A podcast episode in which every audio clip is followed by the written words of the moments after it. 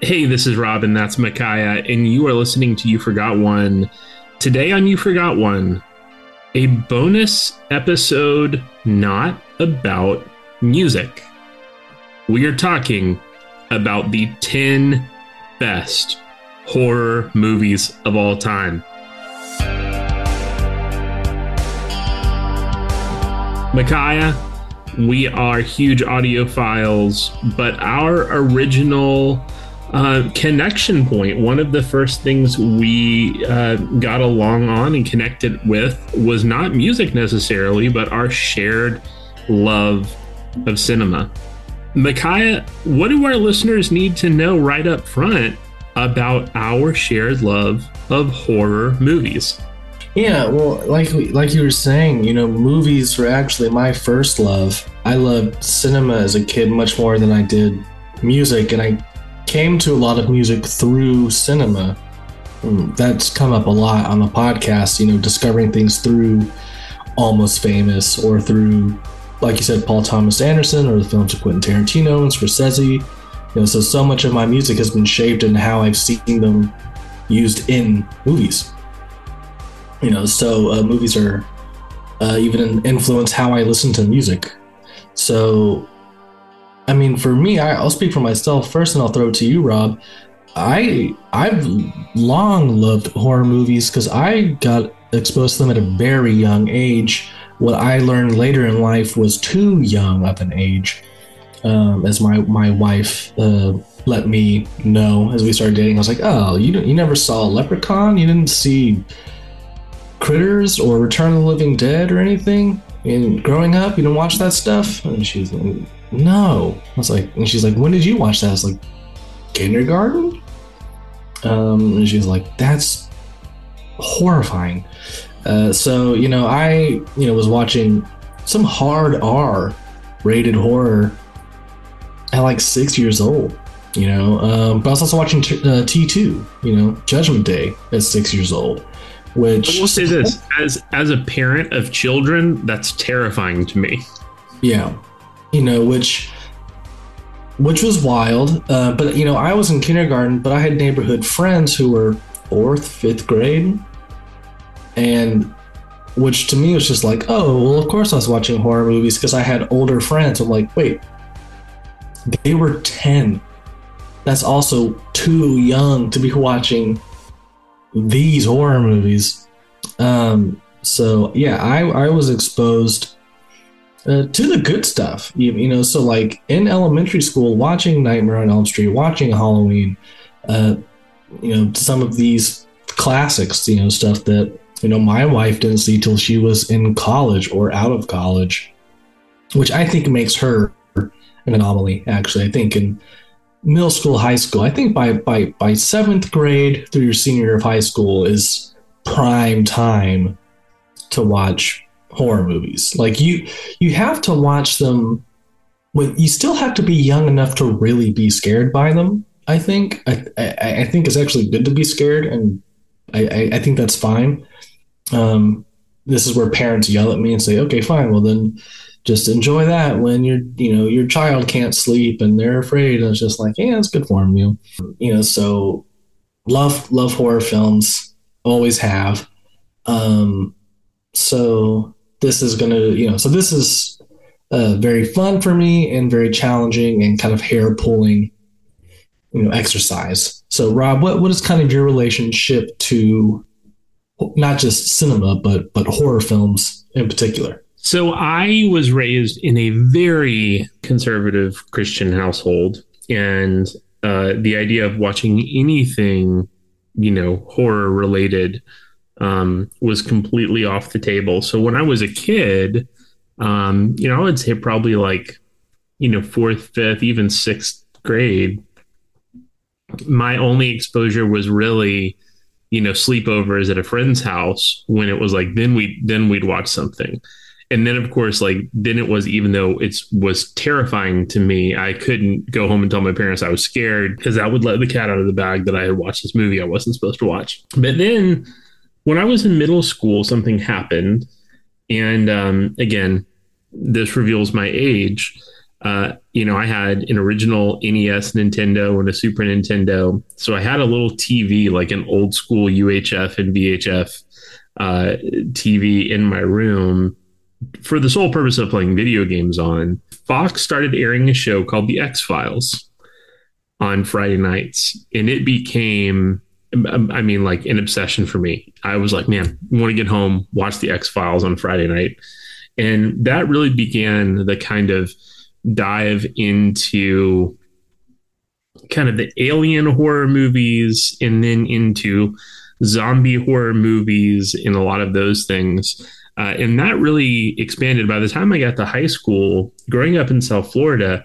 You know, one of the things that's true about growing up in South Florida is during the day in the summer, it's too hot and it's too humid to do anything at all.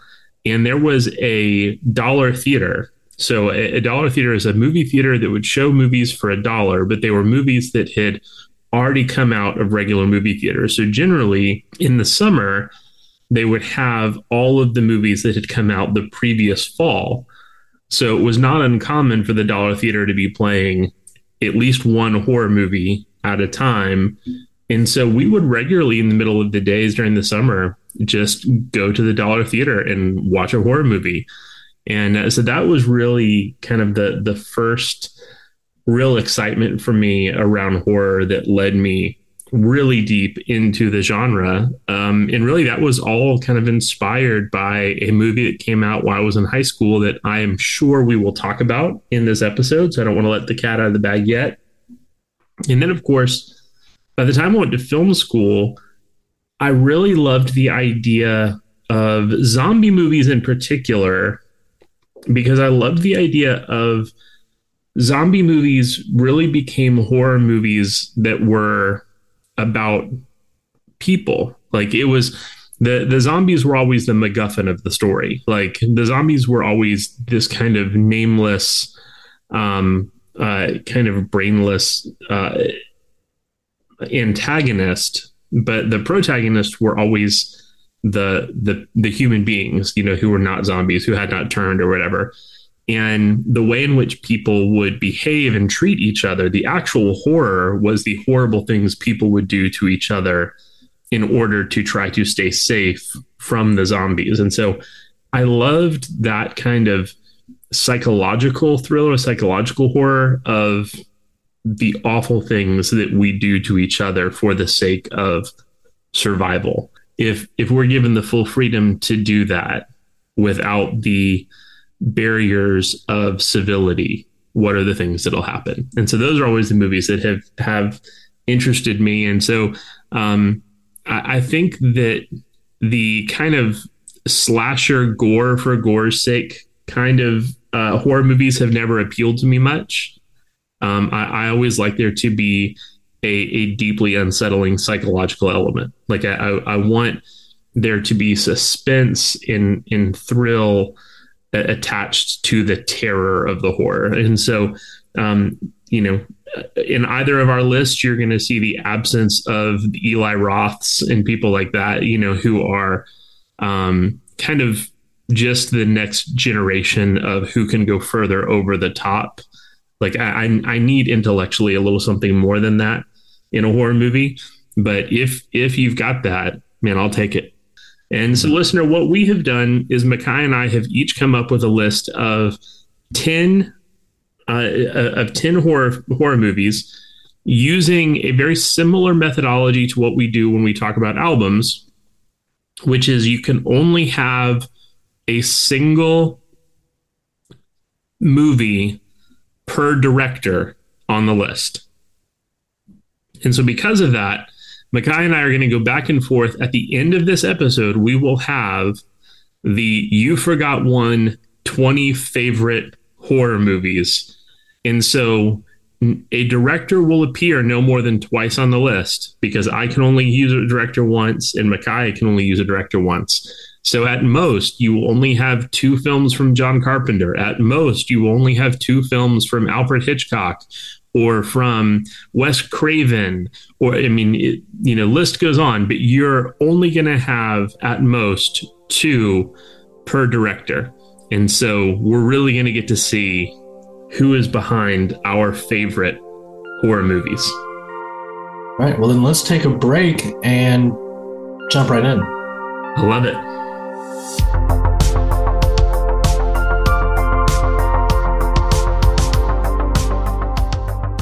Listener, I want to take a quick second and tell you about Mirror Coffee Roasters.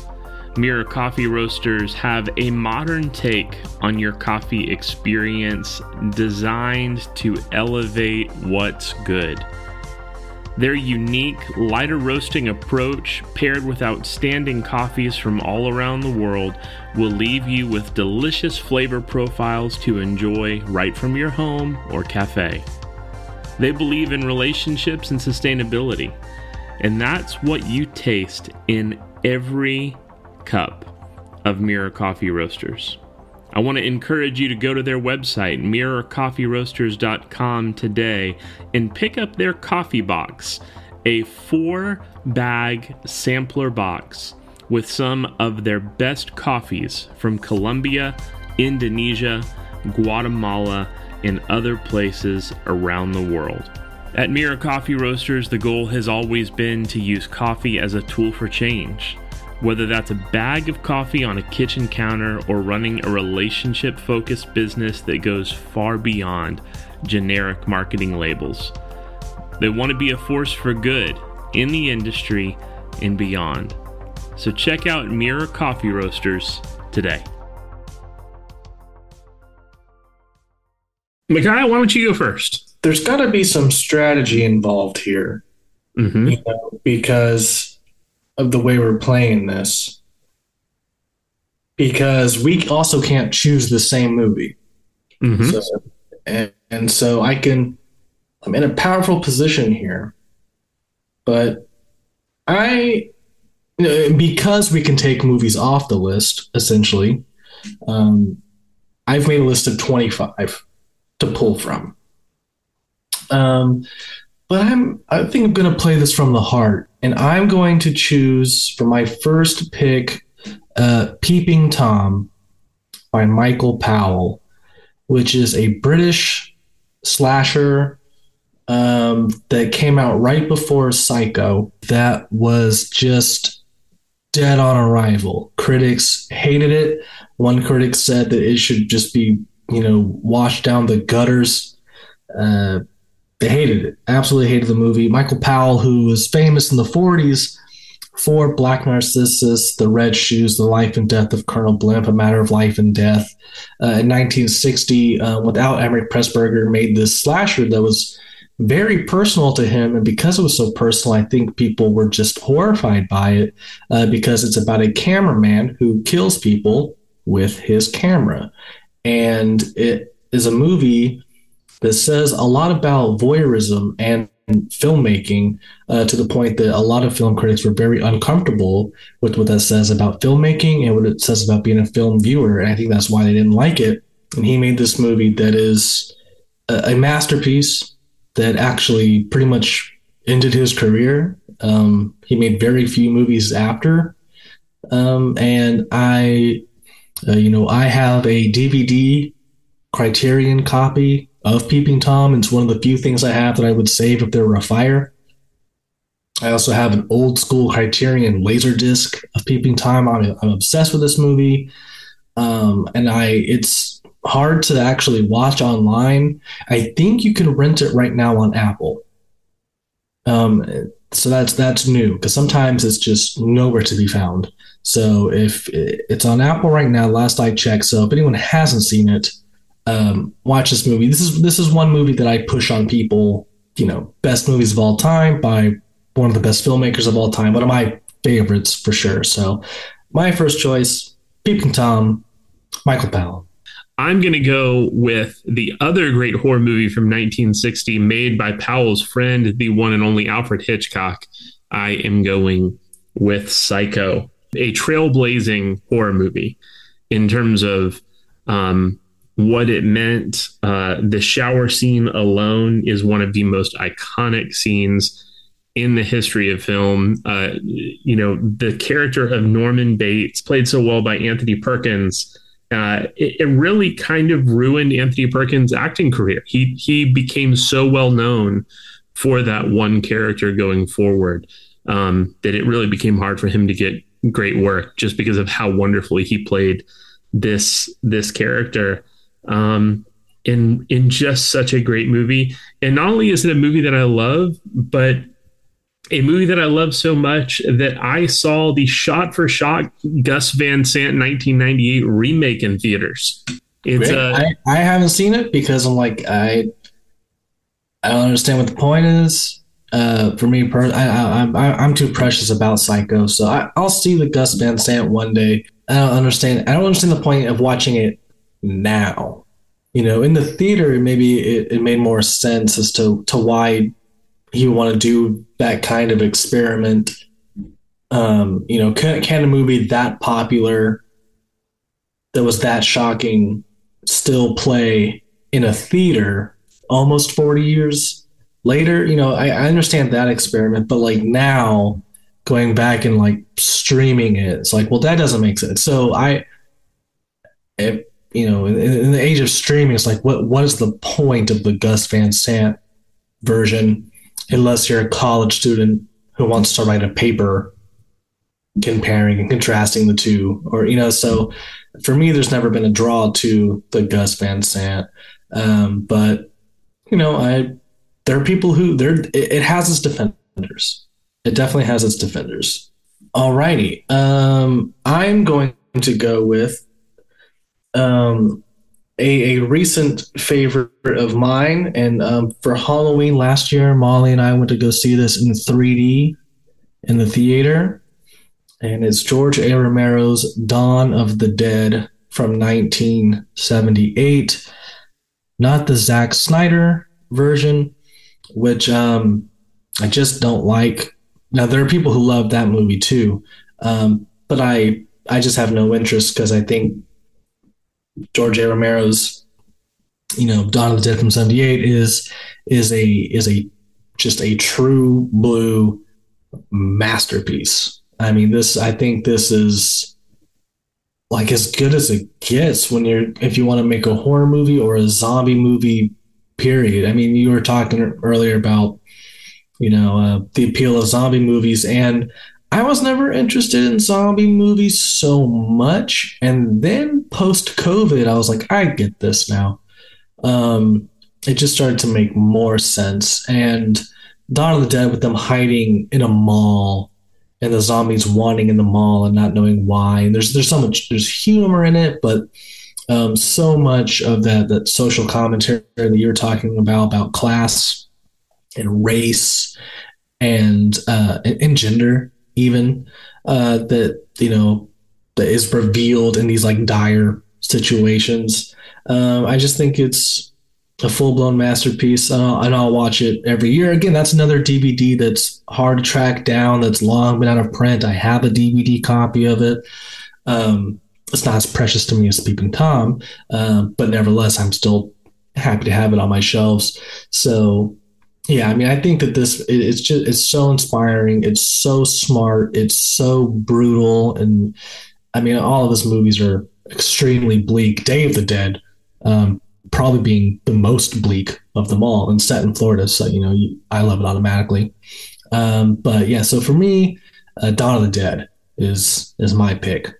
It's interesting that you went Dawn of the Dead, and again, I'm with you. Great movie. Um, I think I think George. Romero, I mean, really defined the genre of zombie movies.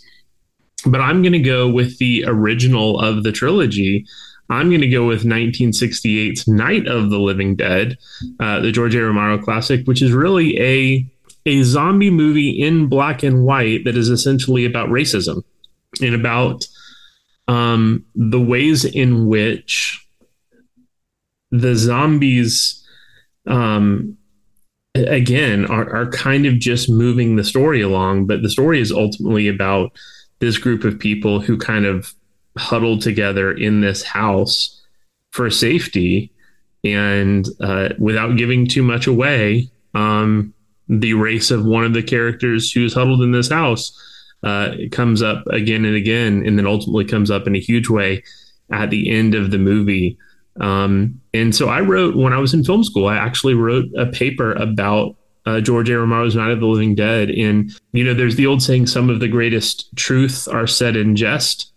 I think George A. Romero was really one of the first directors to figure out that you could actually say some of the greatest truths in horror rather than in jest.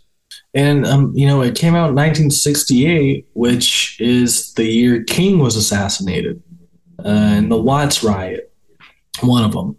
Um, you know, so it was a huge year um, where race was being discussed. And it's kind of the rise of, of Black Power is, is happening around the time as well.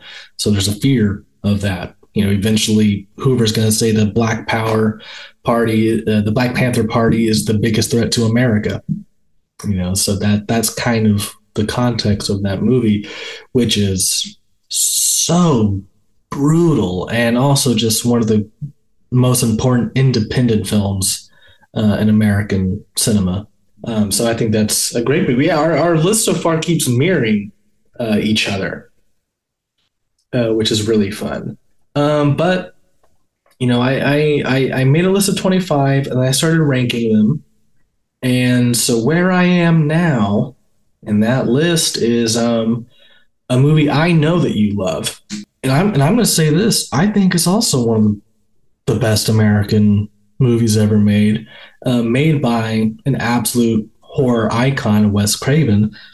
That's the 1996 movie written by Kevin Williamson, Scream. It is a perfect horror movie. I agree. I think it it has it, everything is dialed correctly. Mm-hmm. Uh, the teenagers, um, everyone's playing at the height of their intelligence, which is really great. Um, the you know there's the the very 90s postmodern meta aspect to it, where the people in the movie have seen horror movies and have studied horror movies in a, in a, way that they know they're like, okay, here are the rules. This is what to expect. This is what happens in a horror movie. If you do this, you'll die. You know, and that's that's exciting. That's fun to watch. Um, you know, this is what I saw at a very early age. The original trilogy saw them very young, and I mean, just fell in love. And I, and I, I watch uh, definitely the first two um, annually. Um, Scream is a movie I wish I had written, which is like, oh, if you could just like get a writing credit like uh, Scream, I, w- I wish I had written that because that that's just to me just like such a fun, smart idea that just created a new, not not really a blueprint, but just like kind of a new standard, you know, for just how you know it, it, does things that are so shocking in the beginning of the movie that hadn't been done before. They they had done that that that gimmick had been done before, and it works in Scream to great effect. And everything that happens later is just, I mean, and, when you watch that movie, you realize it's really only like twelve scenes mm-hmm. like maybe like but every scene really counts you know they make every scene count and they uh you know and the final 30 minutes might even be 40 minutes because by the time they get to to stu's house for the party in the movie i mean when you're like you you're, just watching and you're like holy shit are we already every time i rewatch i'm like are we already at stu's house you know, like how much time do we have left? Like, wow, we're just going to be rolling. It's not just a great horror movie. It's not just a, a well written horror movie. It it might be a master class in pacing of a movie. Absolutely, it, it is. It is. It is one of the most effectively paced movies I've ever seen. No, absolutely, and you know, but I mean, we should also. I also want to say, you know, the the director of photography is Peter Deming, who's David Lynch's cinematographer. You know, so they're the, the combination of, of high art, highbrow art and entertainment and lowbrow like slash entertainment is perfectly dialed. That's one of those other dials I'm talking about being just like perfectly set. And the cast, I mean, you couldn't you couldn't get a better cast in 1996. For I mean, Matthew Lillard, I get for my money, gives one of the best performances of his generation of actors. Wholeheartedly agree. My my sister. So uh, you know, I mentioned in the intro, you know, this was that a movie that came out when I was a sophomore in high school kind of changed the whole approach to horror movies. And and I think for people in my generation who grew up in the 90s, when this movie came out, it was the thing that kind of lit the fuse to spark their interest in going back to, to those old horror movies and the rules of those old horror movies. Which, by the way, December 1996. Oh, I uh, yeah, so could not have been dumped in a worse time mm-hmm. for horror, and was a smash. Hit. I I will tell you that following summer, the summer of 1997 I think realistically, my sister and I watched Scream no less than once a week the entire summer. What's the matter, Sidney? You look like you've seen a ghost. Why are you doing this? It's all part of the game, Sidney. It's called Guess How I'm Gonna Die! Fuck you! No, no, no, no, no. We already played that game, remember? You lost. It's a fun game, Sidney. See, we ask you a question, and if you get it wrong, booga! You die. You get it right, you die. You're crazy, both of you. I just need one word. I'm, I'm like a bad improv team. If you just give me one word that reminds me of Scream, I'll do the scene from front to back. Just like bam, Sid, super bitch. Like I like everything everyone says, even like the problematic stuff. I'm just like, I cannot believe this was in a movie. Like Sid or Rose McGowan telling, you know, Sidney that like she's been sexually anorexic since her mom died. I'm like, man, that is some 90s bullshit that you are not going to hear in a movie again. This is wild. You know, just the way everyone talks is so great.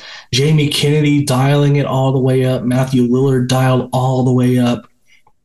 You know, and I mean, I don't know who hasn't seen Scream, but we're talking about one of the best finales mm-hmm. in a movie. Yeah. Any, I mean, like, not just a horror movie, but like really any movie. You know, it's just, it's so fun. And I mean, it's just what Kevin Williamson did with those movies is incredible. Because I think the second one is not as good, but has a lot of great stuff in it.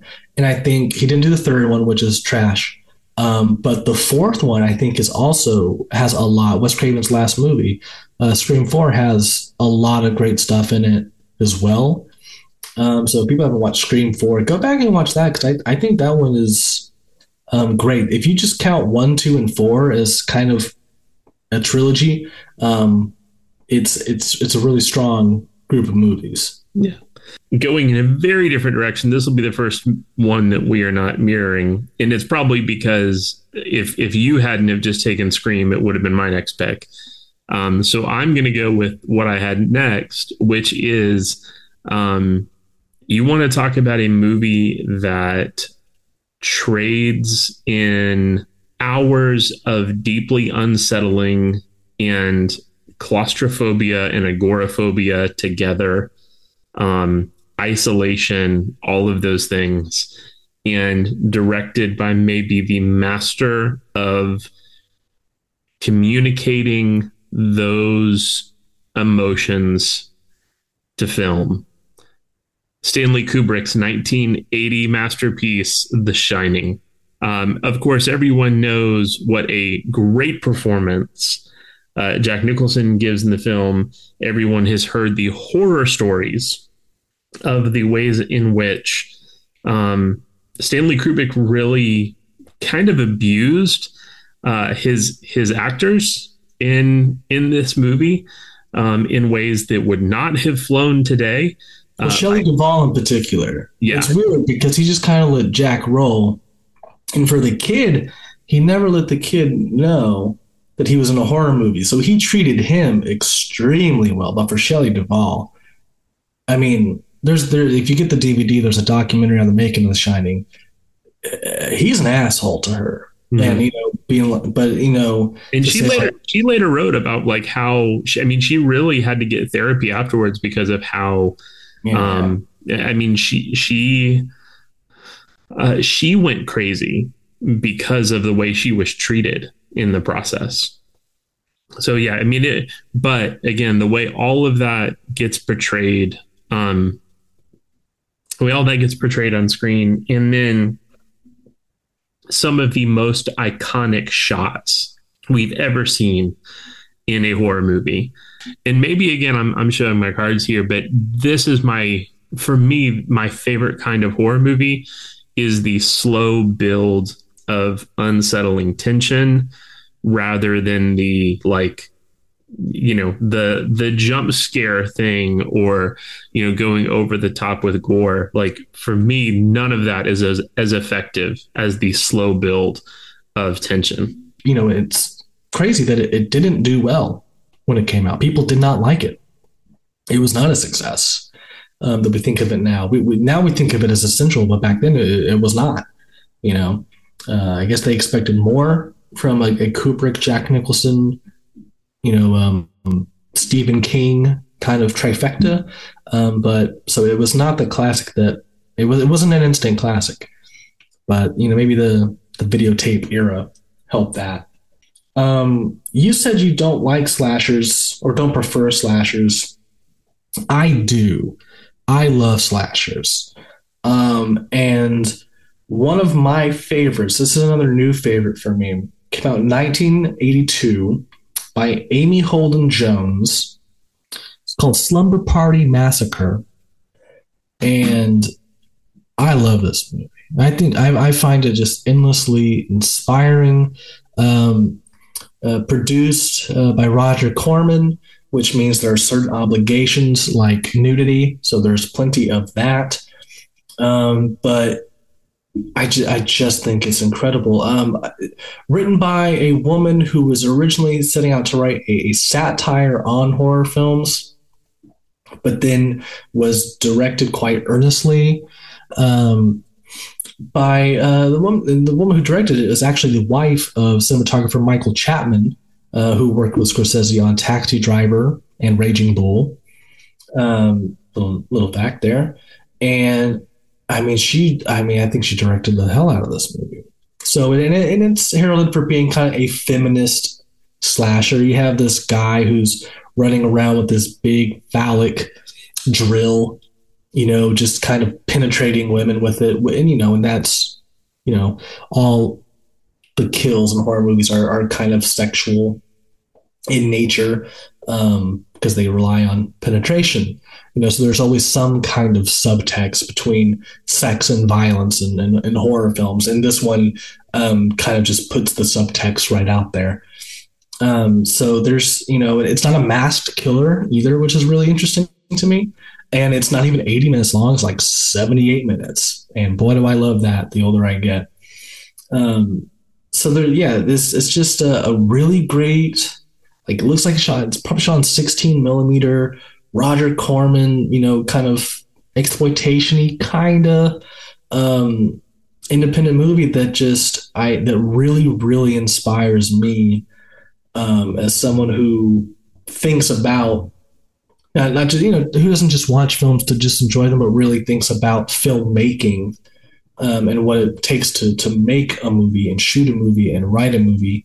Um, I just find it very inspiring and um, yeah, it's hard. It's hard to talk about because this is one that maybe not everyone has seen. So I I don't want to spoil anything, but it's it's mostly a cast of women, and I love the depiction of violence because the women have to defend themselves, and they're not total badasses like Sidney and Scream. It, it I think what makes it so interesting is that the women who have to defend themselves are horrified by what they have to do, which is how violence actually is. Um, you know, um, b- being traumatized by committing active violence and not just not just being a victim of violence, but actually having to commit an act of violence.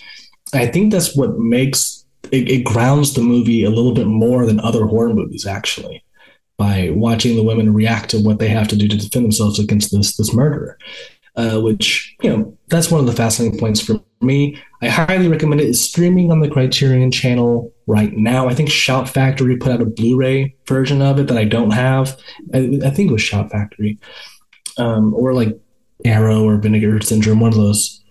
But um, so it's, it's it's out there and it's available to watch. So if anyone hasn't seen it, I, I highly recommend it. Oh, I, I, I keep going back and forth on this one, but I'm I'm gonna stick with it because it's so um, it's just so weird in the best ways. Um, I'm going to go with a Roman Polanski movie, and I'm not going with Rosemary's Baby.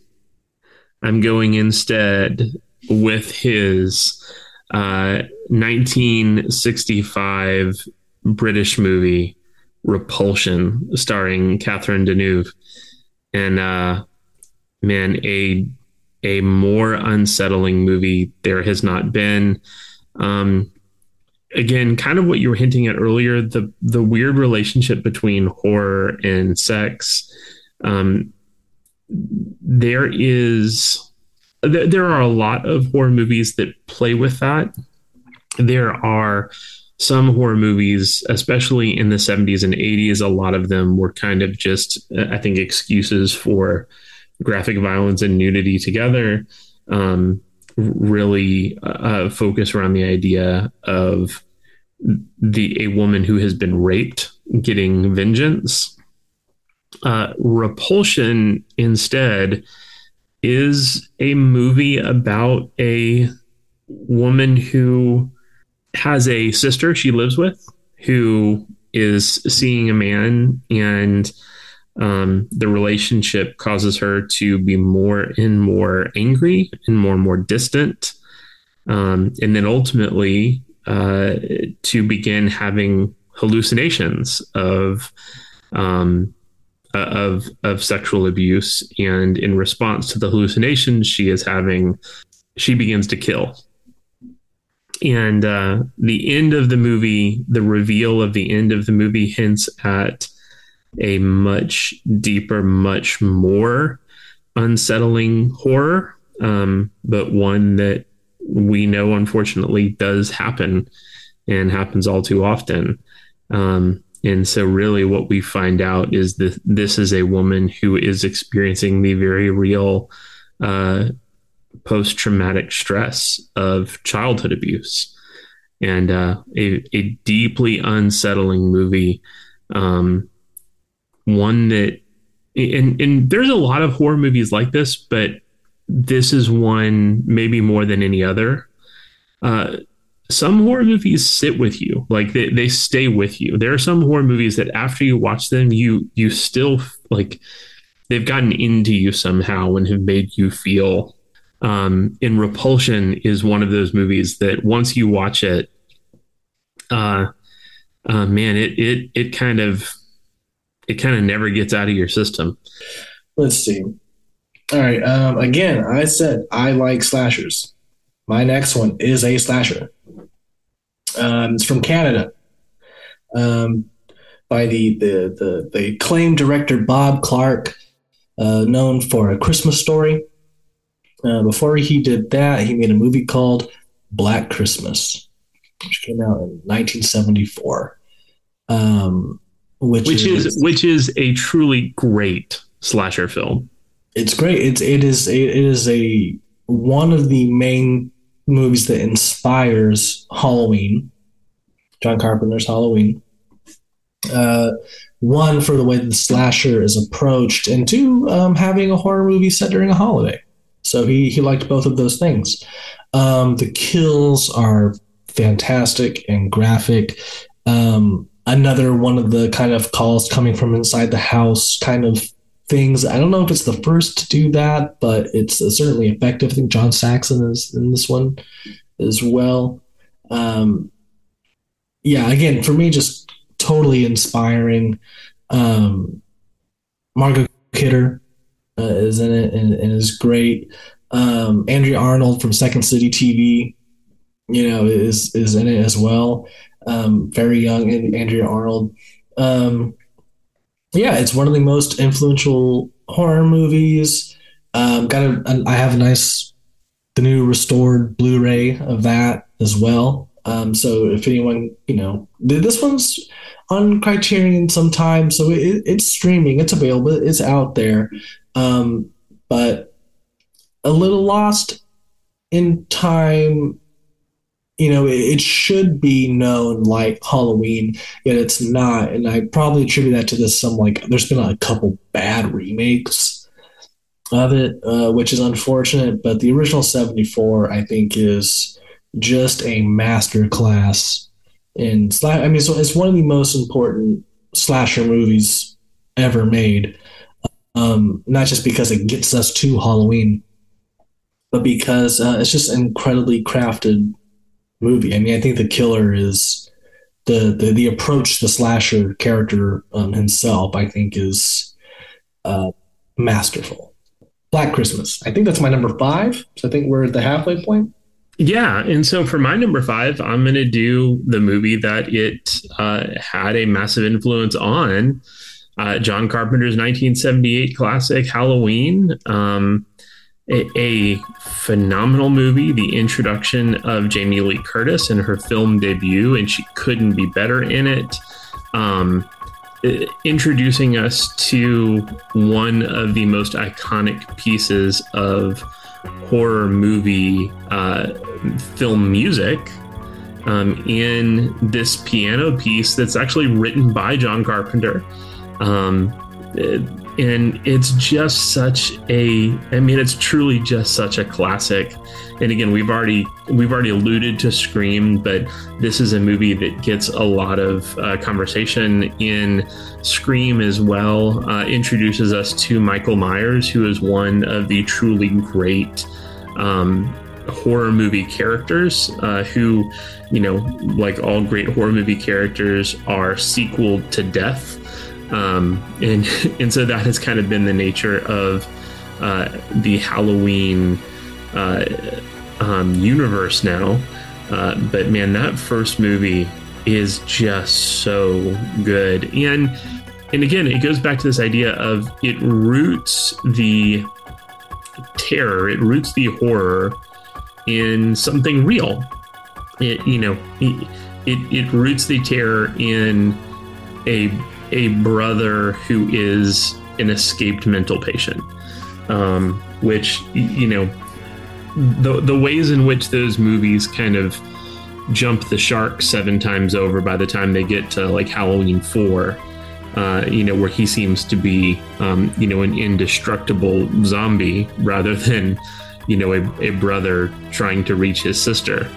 Uh, but that that really is the the kind of crux of, of Halloween and it and it works. And by the way, one of the things that you know, Micaiah, we haven't talked enough about is the reality that there are so many great directors that start off doing horror movies or that have taken a turn doing horror movies. And one of the reasons why can be credited back to this 1978 film Halloween when a movie that was made for a budget of about $300,000 grossed 70 million the year it came out.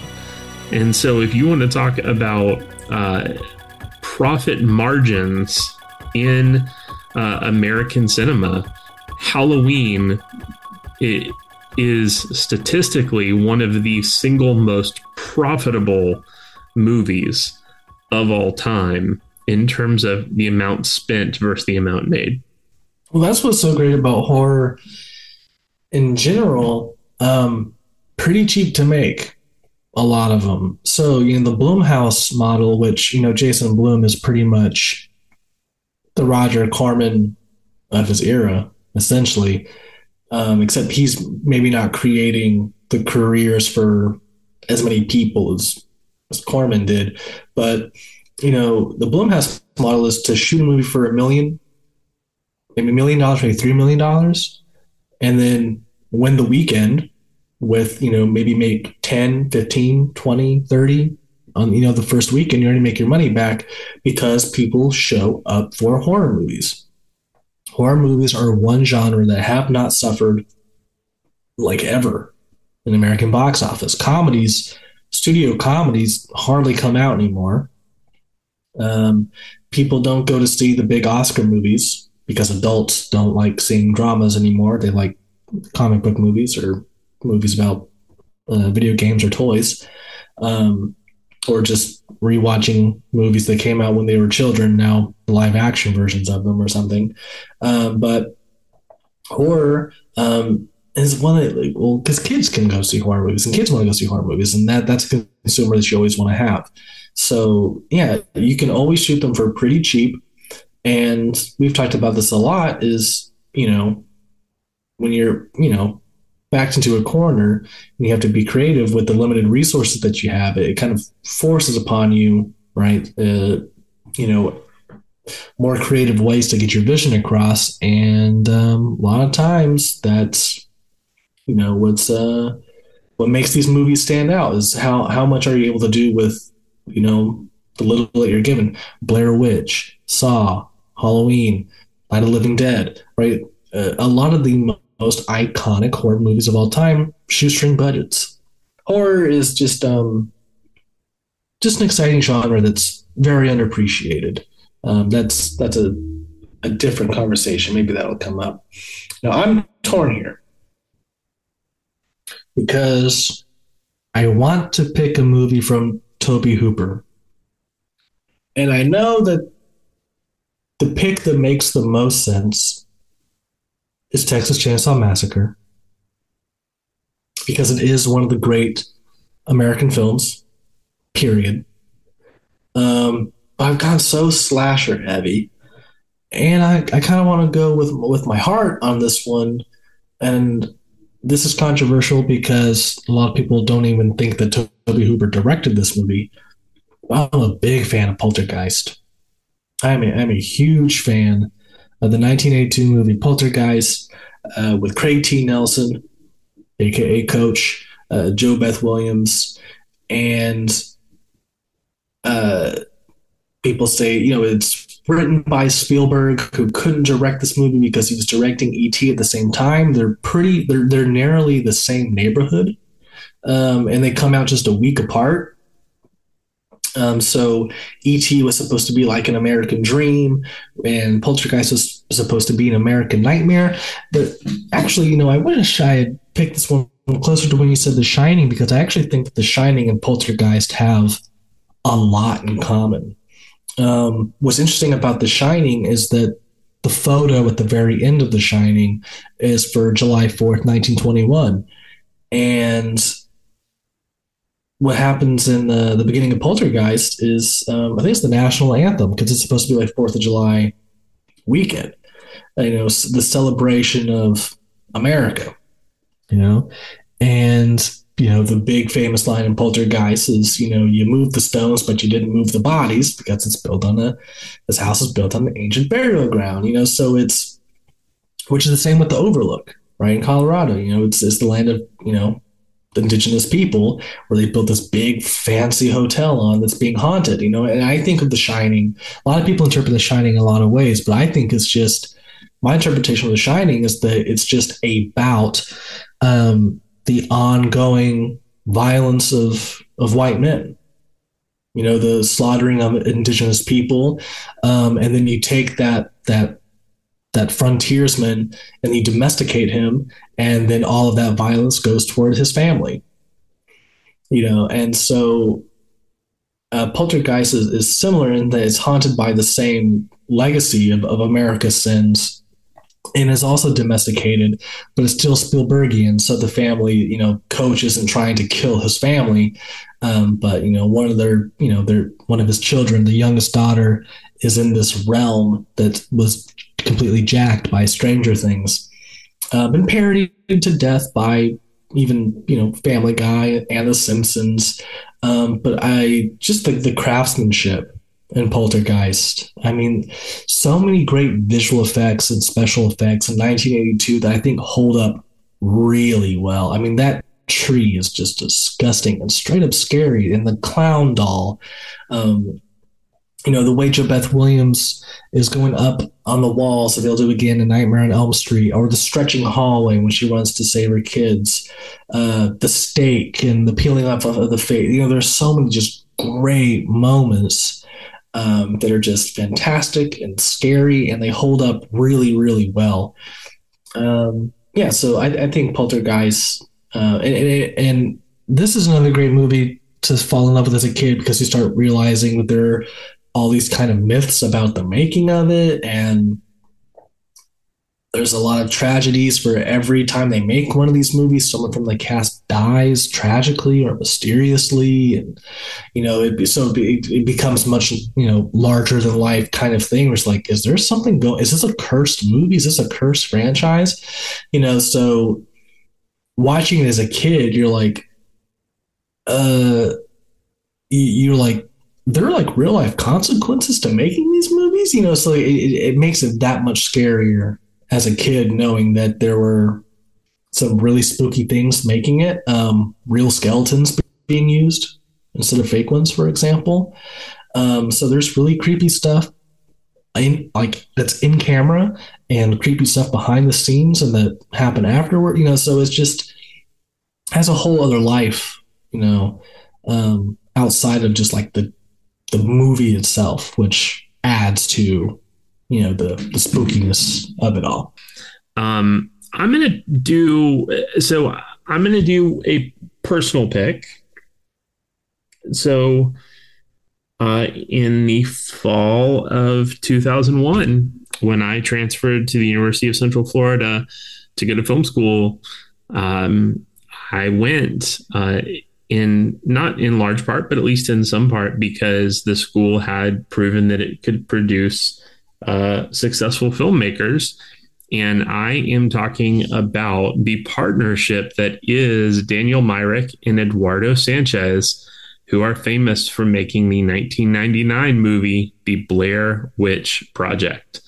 Um, and, and again, when you think about this movie coming out three years after Scream, that was so smart and built around all of these rules of horror movies the idea of introducing us to um, a horror movie that essentially functions as found footage uh, is, I mean, it, it, it may seem like an obvious thing now, but when it came out, it was such a unique idea. Like it was, it was so original. Um, and then because it was this really kind of virtually unknown pair of guys who were graduates of the University of Central Florida Film Program. Um, th- no one really knew who they were. No one knew the actors uh, or actress that's in the movie, and so it it really was able to kind of function as like, oh, this is just found footage, and it it works and it holds up in ways that you might not expect. Now, of course, there are a lot of people in in the theater who had a problem with it because it is people running around holding a camcorder essentially. So it's uh, it is very shaky footage. It's six, I mean, it's 16 millimeter footage, but uh, it's very shaky footage, and you know that that of course bears itself out over the course of the movie, and so some people are unsettled by the by the shaking of um, the screen. But man, I, I think you know a a very well done movie. I can still remember the day that I saw it. Me and my friend Garrett saw it at three o'clock in the afternoon. So it was not even five yet when we got out of the movie theater in South Florida, sun shining. And it was one of those things where it was like, man, I feel a little scared to walk to my car. Yeah, I mean the the buzz around that movie when it came out was wild because people people thought it was a documentary. People could not tell the difference between film and reality. And my God, you must just be patting yourself on the back endlessly after making that movie to just stump so many people into not even knowing. And it's crazy because you have all these people who are now convinced that this is reality. None of the cast get nominated for acting and yet people think this is reality. This is, you know, what I was alluding to earlier when I said the horror is not recognized or appreciated. These these young people made it. I mean, this is now this became the most profitable movie because they truly shot with shoestring budget, a uh, no string budget. I mean, this. I mean, this is very inexpensive. Makes an ungodly amount of money yeah, and, so 200, 240,000 total is spent to make the movie. and the movie has and the movie has made just over 250 million. Incredible, incredible. You know, so yeah, and and, and not not not fully appreciated for the artistry, but just celebrated as kind of being this gimmicky success story instead of people who really pulled off something artistically that was really great. So, Carrie is one of the great Stephen King adaptations. It's one of the great Brian De Palma movies. Uh, comes out 76. Sissy Spacek is amazing. Um, but I'm going to choose uh, the 1972 movie Sisters by Brian De Palma. An, an interesting movie and kind of a wild pick. Tell us tell us why this movie. Um, I just think it's incredible, and then this is again um, very, you know, it's it's kind of you know the the burgeoning American independent cinema, and at this point, De Palma is the guy. All right, so Spielberg, Scorsese, um, Coppola, Lucas, they all think the world of Brian De Palma because he's he's a great technician. You know, so right now, you know, um, at this at this point in his career, this is the guy to watch. You know, um, they think that he's the he's the next thing. And Sisters is one of those movies where you're, you're like, you would understand why they would think that he's the next big thing, uh, because he just has such an incredible vision and such an incredible understanding of how to use the camera and and where to put it. I mean, you, you see this again in things like Body Double, Dressed to Kill, you know, Carrie, like I said earlier.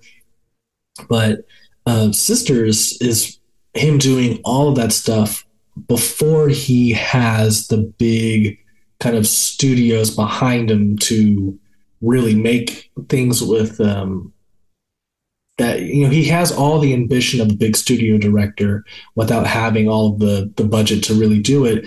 But sisters is something really incredible. And um de palma is really well known for using split screen. And sisters um to me has the best use of split screen um now blowout and Dress to you know Blowout is my favorite De Palma movie, and Dressed to Kill has some incredible split screen as well, a bit more confident. But the split screen stuff in Sisters, the way he uses that um, to tell the the story is to me just fascinating and inspiring, like really awe-inspiring stuff. Um, and it's one of those things where I'm like, why isn't everyone jacking this? Why isn't everyone trying to do the split screen thing. Like, why why aren't more people? Everyone's ripping off Scorsese and Spielberg all the time. Why isn't De Palma being more ripped off? Um, I really think that yeah, maybe it's because he's it's too definitive, you know. Um, but Sisters is um, again Margot Kidder. Um, huh. There's a. Again, I don't want to give too much away, but there's some really gross business with a birthday cake and um, a murder and a disposal of a body that is very unique and interesting. And then again, a woman who witnesses this and no one believes her. And then as she gets closer to the truth, uh, there's a little bit of a Shutter Island kind of thing where they try to make her out to think, you know, convince her that she's crazy. You know, so a lot of psychological stuff. There's some great gore, um, but just from a filmmaking perspective, I think is just a great kind of 101 on just great filmmaking. Yeah, I'm going to go Jordan Peele's 2017 movie Get Out. Um, a a great horror movie, very well done um, about racism, but in in a done in just a really peculiar way. And man, the the scene the scene where she is basically using the the hypnosis has kind of frozen him into the chair while he's telling the story of his mother's death. Um, man, just the the acting in that scene alone makes this a great movie.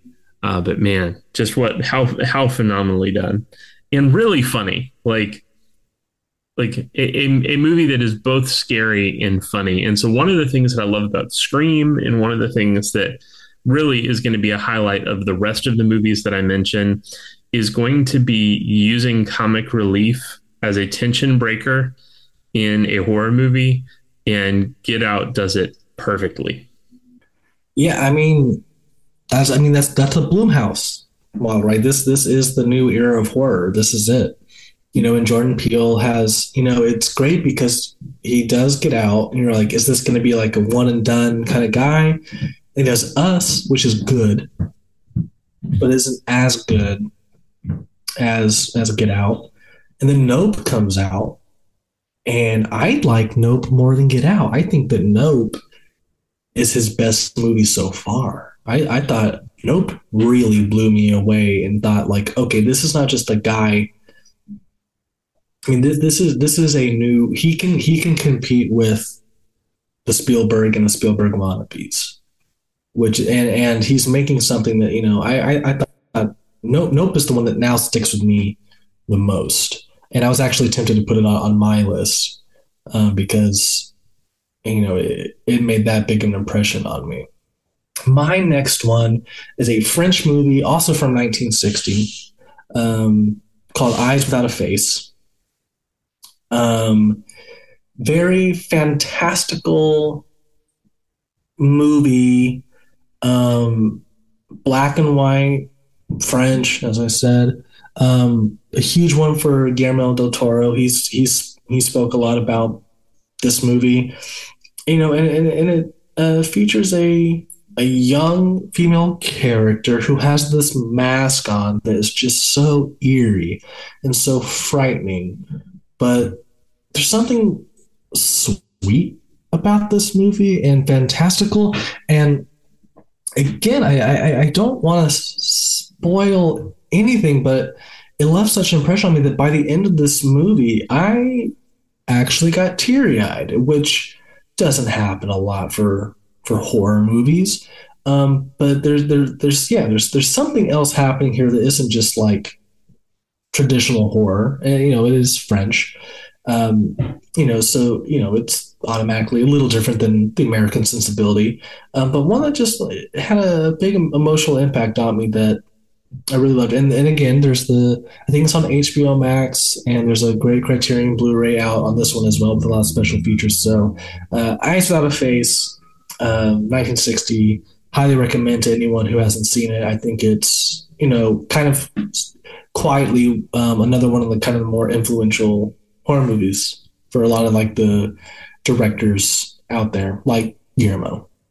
I've I've gone back and forth about what movie is going to be next, and I, you know I know I just said that the combination of horror and comedy would be a future, but I am changing a movie in real time, and so I am going to do a something I wasn't originally planning on doing but I, I think it's a well done movie. And so, also thinking about horror movies that really kind of took culture by surprise in some ways.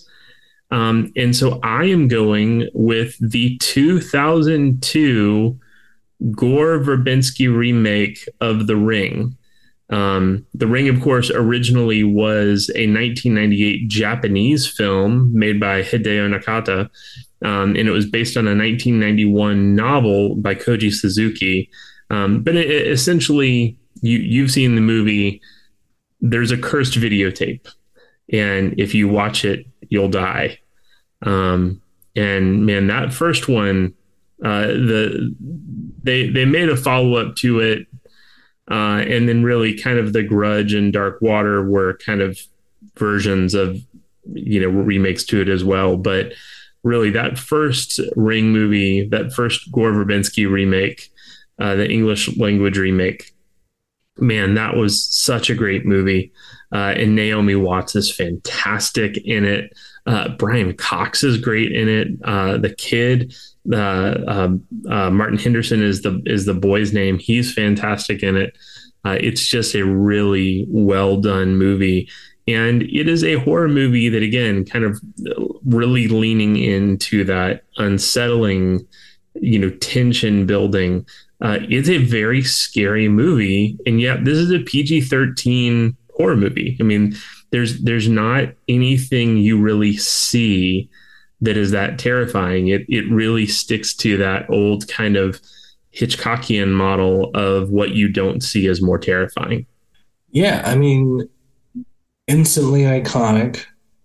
Um, even though it was a remake, um, and really kind of set the tone for the early aughts, which was a pretty exciting time actually for horror from like 2002 to like 2004. I mean, there was actually quite a bit of like really good horror at that time.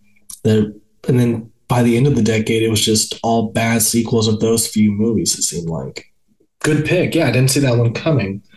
Um, we have to get another John Carpenter on the list, and um, I'm going to dip into a different territory here and go into the sci-fi horror uh, a little bit. Another movie from 1982.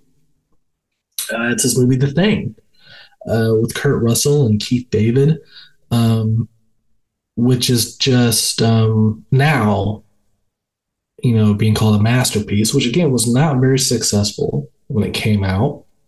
Um, probably, I would say, actually, most definitely the best horror makeup in a movie ever. Um, I think that's, I think that's uh, the, that's the general consensus.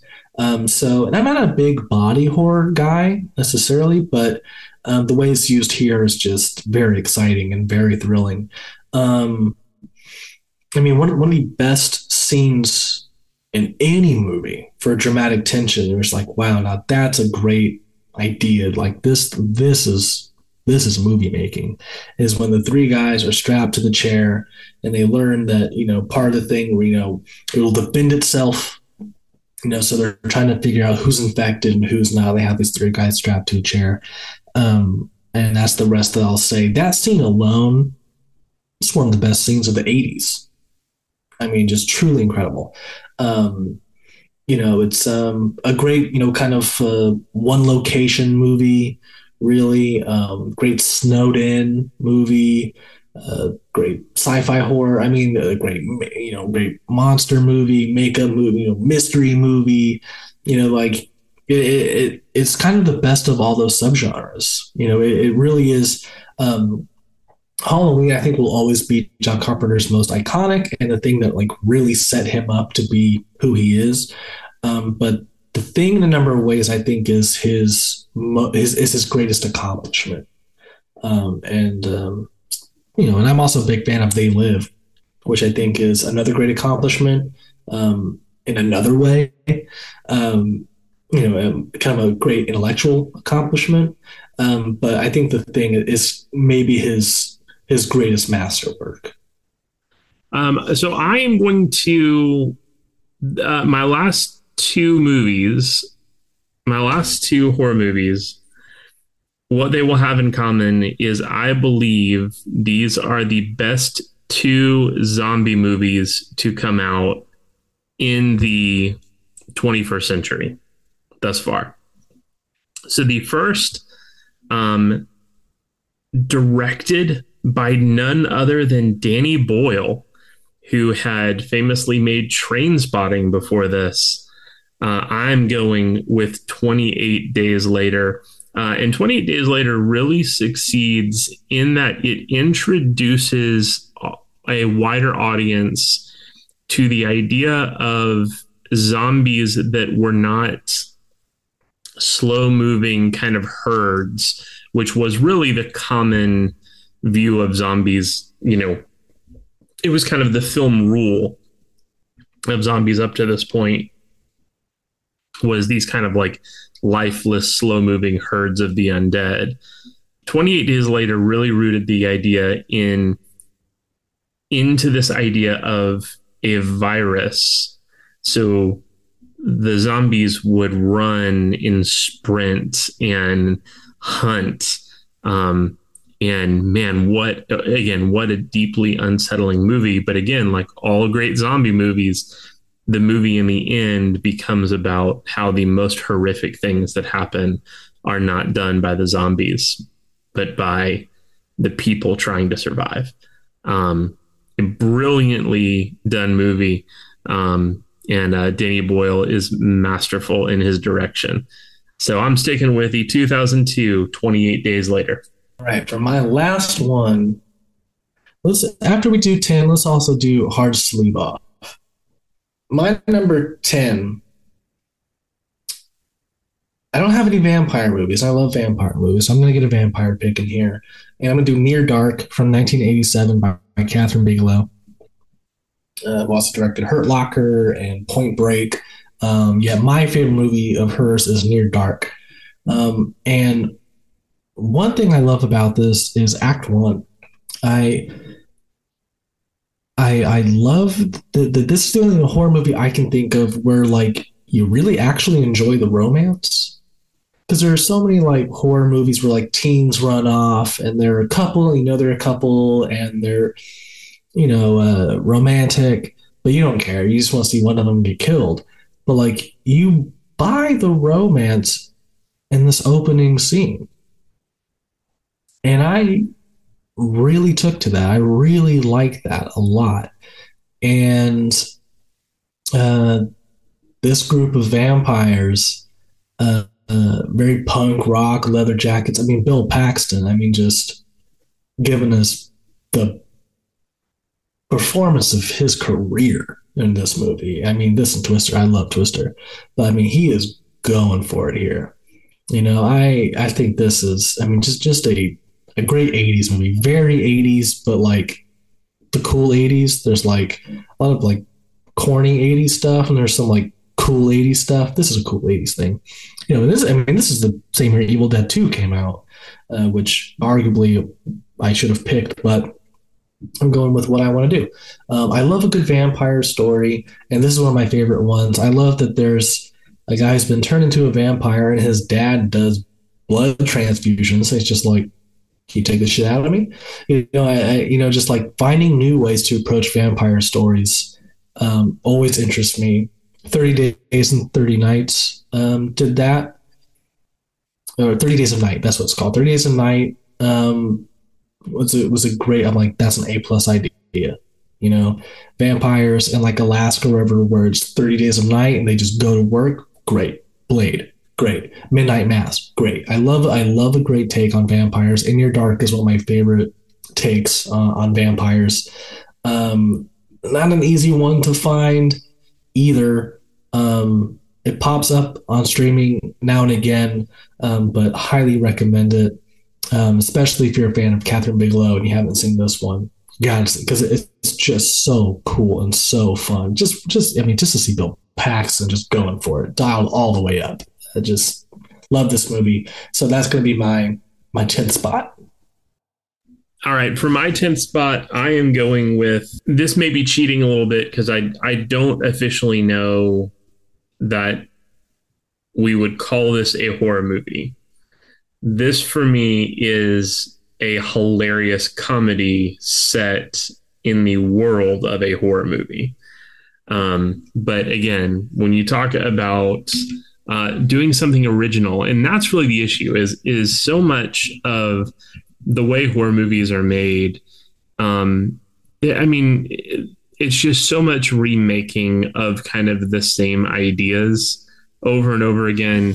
Uh, and so the idea of doing something really original um, always is important to me. So I am going with 2009's Zombieland, directed by Ruben Fleischer. Um, again, not much of a horror movie in terms of you know things that actually scare or or terrorize, um, but a hilarious movie Um, in in really for for someone who has often found the most interesting thing in zombie movies to be what happens to the people in that setting, and I mean so much of you know a show like The Walking Dead, like that was you know it's really what what are the people like? What happens to the people in in that world? Uh, Zombieland gives such a hilarious uh, approach um, to what life is like uh, in in the backtrack of the setting, and then maybe, I mean, without a doubt, the hardest I have laughed in a movie theater as an adult, the hardest I have laughed in a movie theater as an adult is uh, not to give too much away in this movie, but the scene where Bill Murray shows up. Um, man, it I, I could I've watched that movie probably 10 times and if I saw that scene right now, I would still fall on the floor laughing. It is one of the funniest things I've ever seen. And that's 10, right? That's 10 for both of us. All right. Well, then let's let's talk about the hardest ones to leave off. Um so you know, I'm we didn't get any universal monster movies in here. Um and I think Frankenstein is a masterpiece. I actually think it's a great experimental studio film. Um, nevertheless, that's not going to be my pick. Um, and other like sci-fi horror, Philip Kaufman's Invasion of the Body Snatchers, I think, is up there. Um, we don't have any like giallo Italian horror um, by Dario Argento, and I think Suspiria is worth mentioning here. Um, but um, no werewolves movies either. Um, an American Werewolf in London with the Rick Baker makeup by John Landis uh, is just incredible. Um, but for me, I'm uh, I, I I think I may have I should have probably made room for um, some 21st century horror. Um, and you know, I, I talked about Blumhouse being kind of what's generating horror right now. Um, but A24 is the other studio that's bringing out um, a brand of what people are calling elevated horror, which nobody likes that term. Um, and one of the most exciting filmmakers, like him or not, of the last 10 years, five years even, is Ari Aster. Um, and his movie Hereditary from 2018 with Toni Collette, who should have been nominated for an Oscar, um, was just shotgun blast of a movie.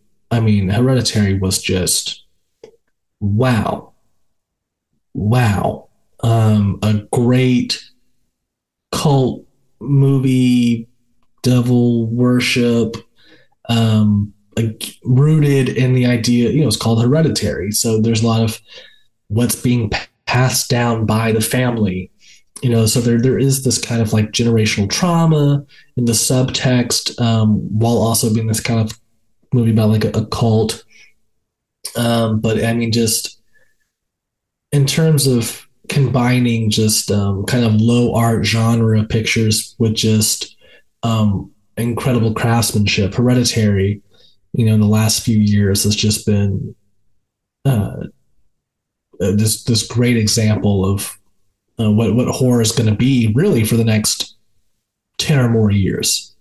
I mean, I think it's created. It's already created. You know, um, you know, uh, things like the Babadook and It Follows kind of spearheaded this elevated horror thing, but Hereditary just took it to like the absolute next level. And I think that you can see a lot of people looking to Hereditary being like, all right, that's where the bar is set. So we have to we got to match it or exceed Hereditary. I think that's the new bar. Like it, that's where the bar has been set. So Rob, what what was your your hardest to leave off? So actually, uh, the one I was going to name, which you you ended up kind of referring to this um, era of movies, and so I, I it feels like it, we've mentioned it now. So I was going to name the Babadook, like kind of this 21st century kind of elevated horror um, kind of moving in a different direction. You know, I think Jennifer Kent as you know fantastical director on that movie. Um, but you know, I, as as someone who was born in 1980 and was really raised with the you know the video store that had the horror section where you know the the boxes of the movies were really defined by you know really five or six different kind of characters. And then there would be nine sequels you know to all of those movies um you know we we don't really have any of those represented. You know we don't have uh you know child's play. We don't have chucky. We don't have um you know nightmare on elm street. So freddy krueger is not showing up on our list. Uh, you know, we do have Halloween, so we have Michael Myers. Um, but you know, the the one that I think often gets underappreciated is the Friday the Thirteenth movies.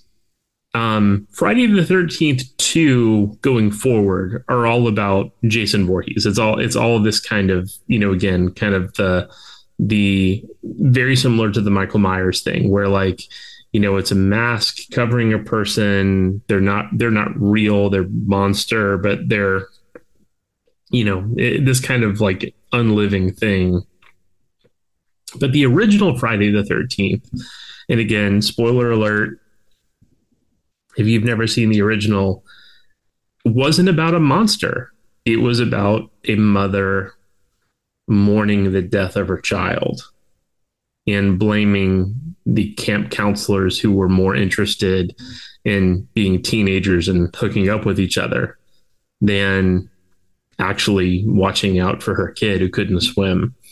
And so the original Friday the 13th, uh, I think is is so well done. And so I, I, I hate that we don't have any of those kind of like kind of classic 80s uh, you know, m- movies that ended up being super sequeled and kind of giving us all of these legendary characters. But I think the original Friday the Thirteenth is is is a really well done and very unique movie um, in that era of horror movies. Now here here's something that's interesting. Um, here's a movie. So the day before we recorded this, Rolling Stone released their 101 greatest horror movies list and I'm actually not sure how many of ours are on that list. Probably most of them. Um, but we did not choose their number one. We have not even mentioned their number one yet, even though it had a sequel come out just two weeks ago. Um, that is The Exorcist. William Friedkin's The Exorcist from 1973. They named the number one greatest horror film of all time.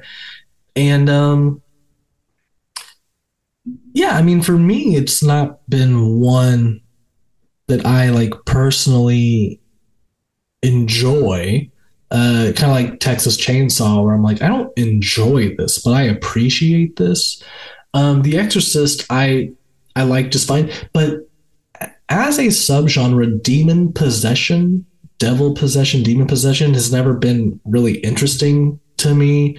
Where you just pray away the villain you know the where the solution to getting rid of the villain is like intense prayer has like never been interesting to me in terms of horror but we gotta say though the exorcist in 1973 was just a smash hit I mean, right, two years before Jaws was a blockbuster. I mean, The Exorcist was kind of one of the early 1970s blockbuster movies that I mean, and it is shocking today.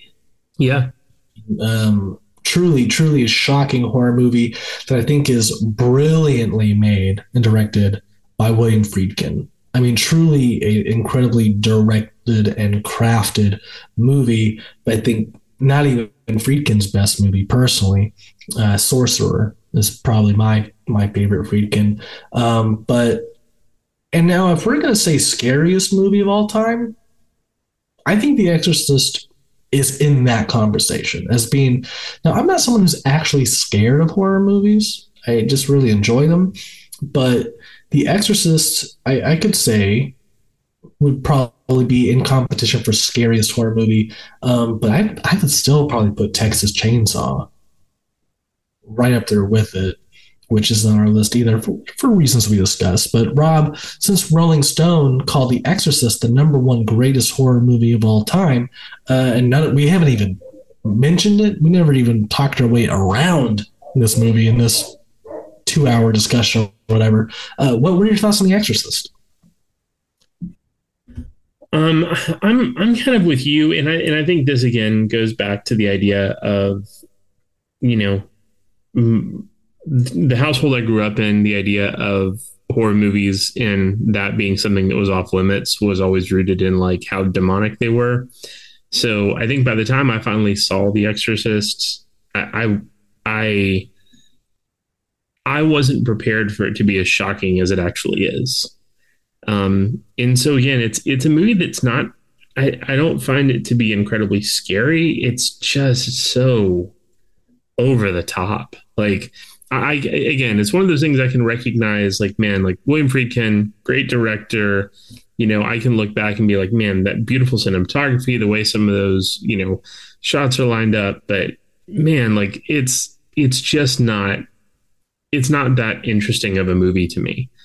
Um, and you were talking about like it may be belonging in the list of the scariest movies of all time.